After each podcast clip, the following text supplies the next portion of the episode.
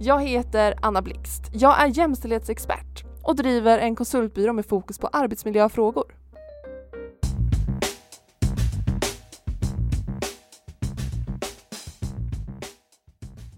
I dagens avsnitt av Jämställt arbetsliv ska vi prata om föräldraledighet. Det är ju i allra högsta grad en fråga som har med jämställdhet och arbetsliv att göra. Hur har föräldraledigheten delats upp? Ja, den eh, var väl mest jag. Men det var en ren ekonomisk grej. Ja, jag var så hemma hela. Min man var hemma en månad tror jag med eh, båda barnen. Hur delade ni upp föräldraledigheten? Vi delar 50-50. Ja, alltså det, det är lite komplicerat för oss, eh, för min partner jobbar i London Eh, och, och bor i London eh, halvtid, eller gjorde då när vår dotter föddes. Så jag tog sex månader helt ledigt. Eh, men sen jobbade jag halvtid och hade min dotter tre till fyra dagar i veckan och sen var min partner hemma en dag i veckan då när han var i landet med henne eh, och så då när han hade semester eller, eller, eller mellan liksom terms när han hade två, tre veckor så då kunde han ha, ha henne lite mera och jag kunde jobba lite mera. Så det var, ja, det var kanske inte helt uh, så som vi hade planerat men det är så som det blev. Vi uh, gjorde så att uh, min fru var ledig för första ett år och lite längre. Jag vet, kan inte komma ihåg exakt hur länge. Och därefter tog jag mina tre månader. Och sen resten delade vi, uh, vi använde som uh, förlängda vacations uh, när vi var lediga.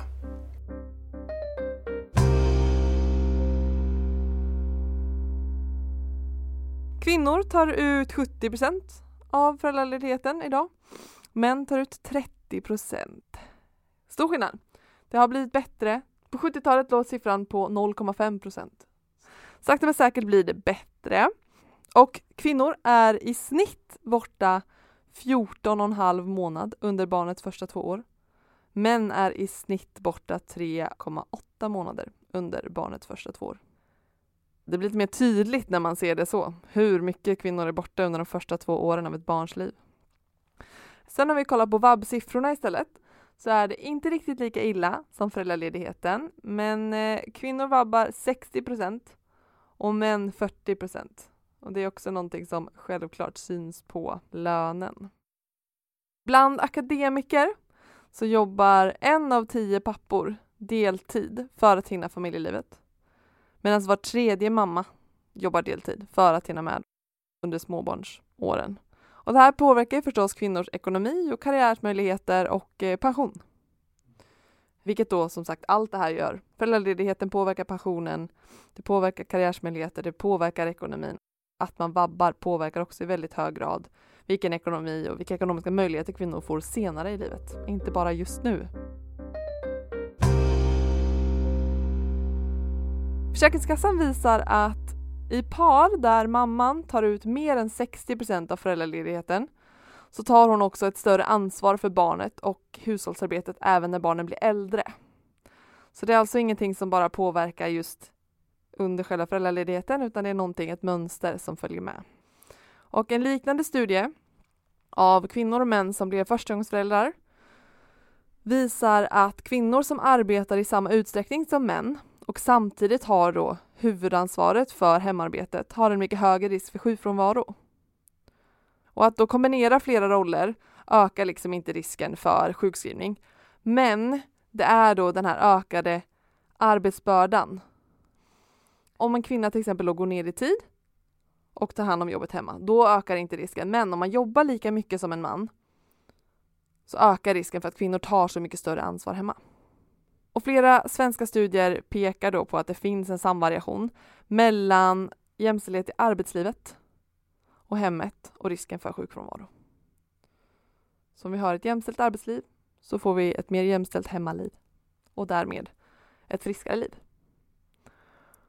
Och en spännande grej som jag kom över när jag researchade inför det här avsnittet, det var en studie på lesbiska par och heterosexuella par som Institutet för arbetsmarknads och utbildningspolitisk utvärdering har gjort. ehm, och där visar resultatet att lesbiska par jämfört med heterosexuella par har en jämnare inkomstfördelning inom paren efter att de har blivit föräldrar. Och det här är också när man jämför då par som innan hade en jämn inkomstfördelning. Alltså par som båda tjänar 30 000 i båda paren innan de får barn. Efter att de har fått barn så ser man fortfarande en jämn löneutveckling sinsemellan hos det lesbiska paret. Men hos det heterosexuella paret ser man en skillnad där mannens lön drar iväg och kvinnans lön stannar av. Så där kan man se då att kvinnor drabbas hårdare av föräldraledighet än vad män gör. Och vad är då skälen till att inte ta ut eller vad många män uppger som skäl? Ett skäl som jag har stött på är jag kan inte. Eller han kan inte är det ofta. Det är kvinnor som försvarar sina mäns val. Att säga nej men det är så svårt för att han har en väldigt viktig roll på jobbet och så vidare.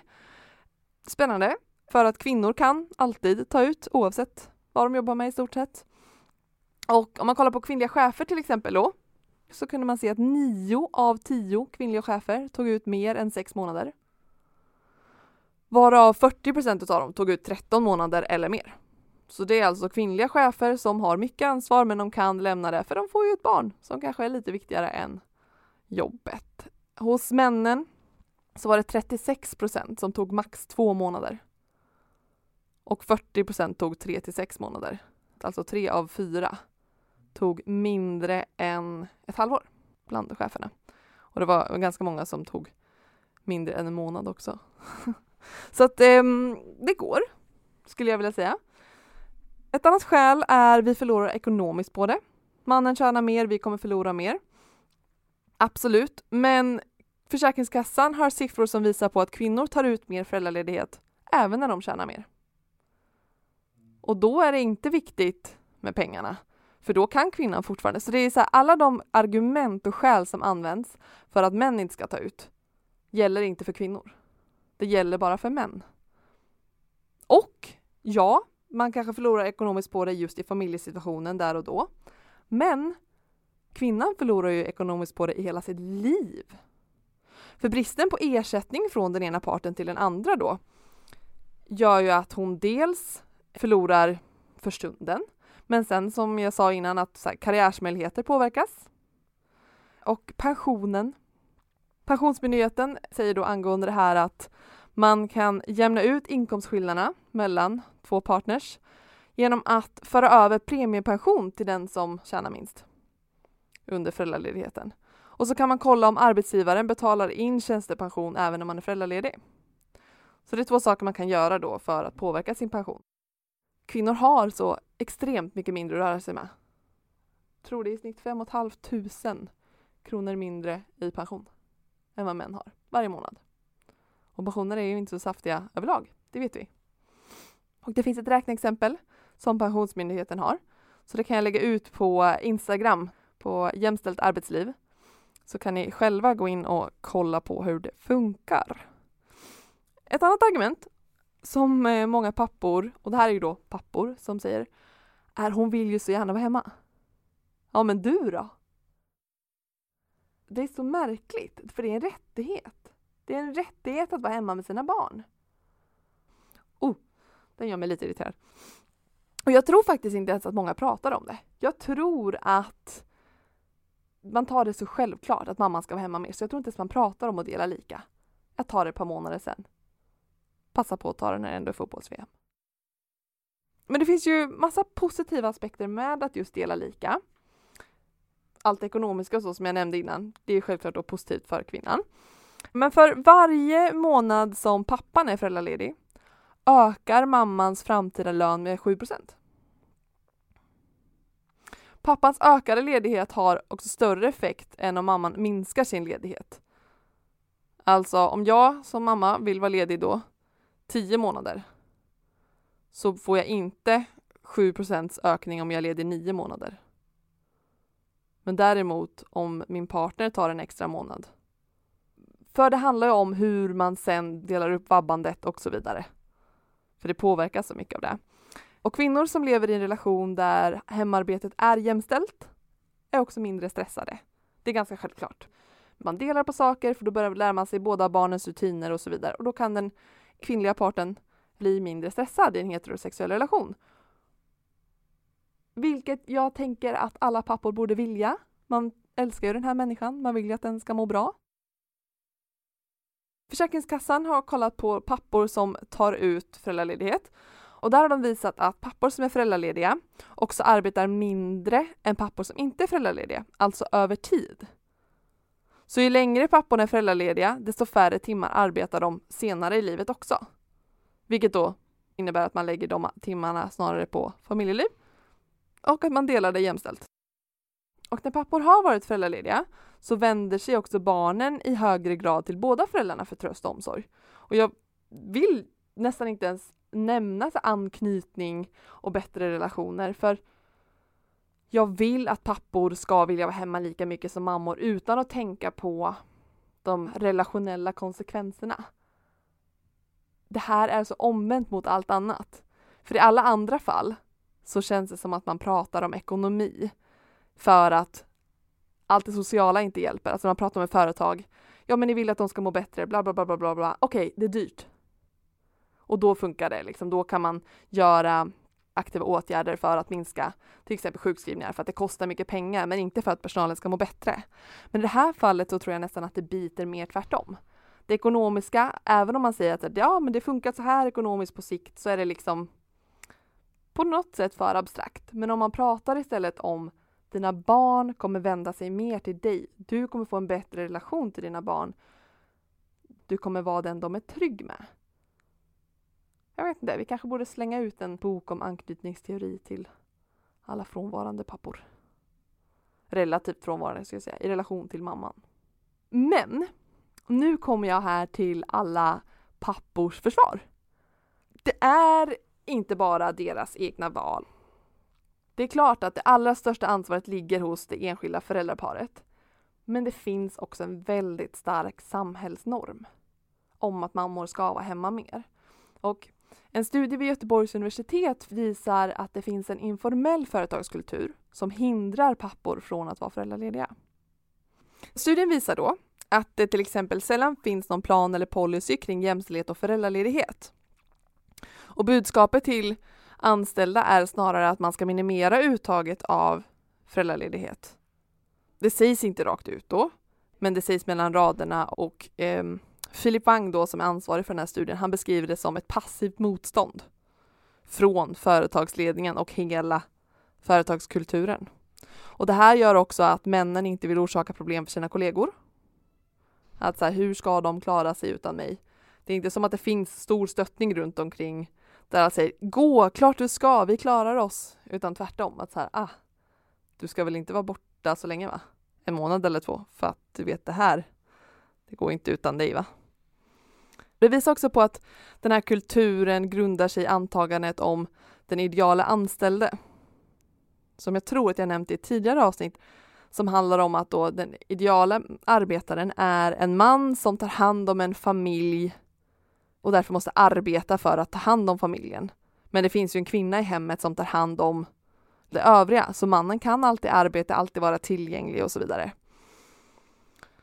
Och det här i sin tur gör att män inte vågar prata om den här typen av frågor för att de är rädda för att kanske inte förlora sina jobb men åtminstone hamna efter i karriärstegen eller att de riskerar att inte prioriteras i större projekt och så vidare. Så då den här kulturen som då skapas gör att män kanske backar eller inte ser det som en möjlighet i samma utsträckning. Så det finns alltså mycket för ett företag och organisationer att göra i den här frågan. Och Länsstyrelsen i Skåne har skrivit en rapport som heter Jämställt föräldraskap. Och där skriver de om vinsterna då till exempel för arbetsgivare när personalen kan kombinera familjeliv och arbetsliv.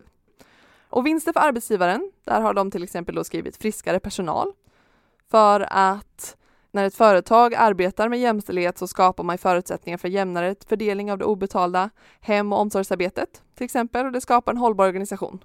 Och då blir det mindre sjukskrivningar och så vidare. Rent ekonomiskt eh, så leder det till en ökad lönsamhet för att det är minskad personalomsättning. Och det här har vi pratat om tidigare, att jämställda organisationer kan få då lägre personalomsättning. Och i en undersökning som fackförbundet Unionen genomförde 2017 så uppgav sju av tio att de anser att det är viktigt att arbetslivet är föräldravänligt. Och de nämner också då en hållbar organisation och att en hållbar och attraktiv arbetsgivare möjliggör för de anställda att vara närvarande föräldrar samtidigt som de förvärvsarbetar. Perfect combination. Men sen så har de också då gett lite tips här, vilket jag tycker är fantastiskt och vi älskar ju tips. Så då har de gjort en lista på åtgärder på arbetsplatsen. Så jag tänkte dra några exempel. Saker man som arbetsgivare kan göra för att underlätta för sina anställda att ha eller att kombinera familjeliv och arbetsliv. Inte förlägga möte i direkt anslutning till arbetsdagens början och slut, för då kan ju föräldrarna hämta och lämna på förskolan till exempel. Att man har flexibla arbetstider. Man kan ha önskescheman. På vissa företag funkar det liksom att man då kan, ja, ah, jag vill lägga mina tider här. Toppen, för då hinner jag hämta och den andra lämna och sånt. Och man kan lägga kurser och konferenser där man inte behöver sova över. För det är någonting som gör att kvinnor väldigt ofta inte följer med på konferenser till exempel för att de prioriterar hemmalivet medan männen följer med och säger att jag måste stanna här, jag behövs här. Men om man då lägger den nära företaget så kan man välja att bara vara där utan att sova över. Att man ger ledigheter i samband med lov. Och de har också skrivit här att man ska erbjuda heltidskontrakt. Det är ju typiskt kvinnofälla, det har vi också nämnt tidigare, att kvinnor i högre utsträckning jobbar deltid.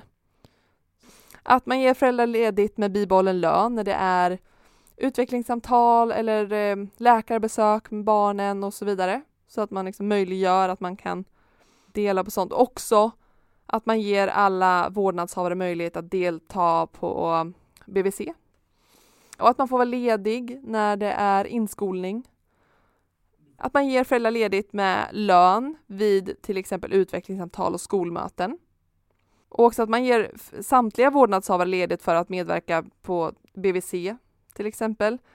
Och att man har rätt att vara ledig för inskolning. Att man kan dela på inskolning av barn. Och också att man ger dem båda då föräldrarna ledigt för att delta i kurser som är kunskapshöjande kring förlossning. Eh, och att man skapar en struktur som även gör det möjligt för chefer att vara lediga. Och sen så finns det då eh, åtgärder som är direkt kopplat till just föräldraledigheten. Och det är till exempel att man inkluderar föräldralediga i lönerevisionen. För det är någonting som kvinnor missar ofta då för att de är lediga längre. Att man har en återintroduktion efter en lång ledighet. Så att man får hjälp att komma tillbaka in i sitt arbete. Och att man säkerställer att både män och kvinnor uppmuntras lika mycket till att gå ner i tid under småbarnsåren. Man kanske inte ska uppmuntra någon att göra det, men man ska absolut inte bara då uppmuntra kvinnor att göra det, utan att man kanske pratar mer med män om det och säger att det är liksom, det är en möjlighet. Och att man skapar tydliga riktlinjer för hur arbetet ska gå till vid föräldraledigheten så att alla anställda kan känna sig trygga med att vara lediga. Att det till exempel tas in en vikarie. Och att man pratar med, och då kanske framförallt chefer också, att man pratar med dem om det. Men sen också så måste man jobba liksom med normerna och attityderna kring det här och man måste uppmuntra pappor att ta ut mer föräldraledighet. Det är en arbetsgivares ansvar att uppmuntra alla att ta ut och att man som chef, som manlig chef då, att man är en förebild och tar ut föräldraledighet. Och vissa har att man har en jämställdhetspremie. Så att när föräldrar delar jämnt så delar företaget ut någon slags premie till det då, eller att man får ett litet bidrag för att man gör, vad ska man säga, rätt för sig. Och att man också ska kommunicera tydligt när typ chefen vabbar. Chefen är borta då för att han eller hon vabbar, gärna då som sagt han. Alltså när det är manliga chefer, att man visar att det är möjligt att vabba även som manlig chef. Och också arbetar kunskapshöjande kring det här och kring effekterna av jämställt föräldraskap och hur viktigt det är. Men som jag sa så ligger ju ansvaret förstås, alltså det största ansvaret, ligger hos de enskilda föräldrarna. Men arbetsgivarna har mycket att jobba med för att inte spä på den här kulturen som finns, utan vi måste jobba mot det. Vi måste skapa förutsättningar för män att också vara lediga. Och att man tar tag då i förlegade normer och arbetar för att bli en modern organisation som tar hand om sina anställda. Och det är någonting som alla vinner på de anställda, organisationerna, barnen, höll jag på att glömma. Fantastiskt härligt att ha två närvarande föräldrar.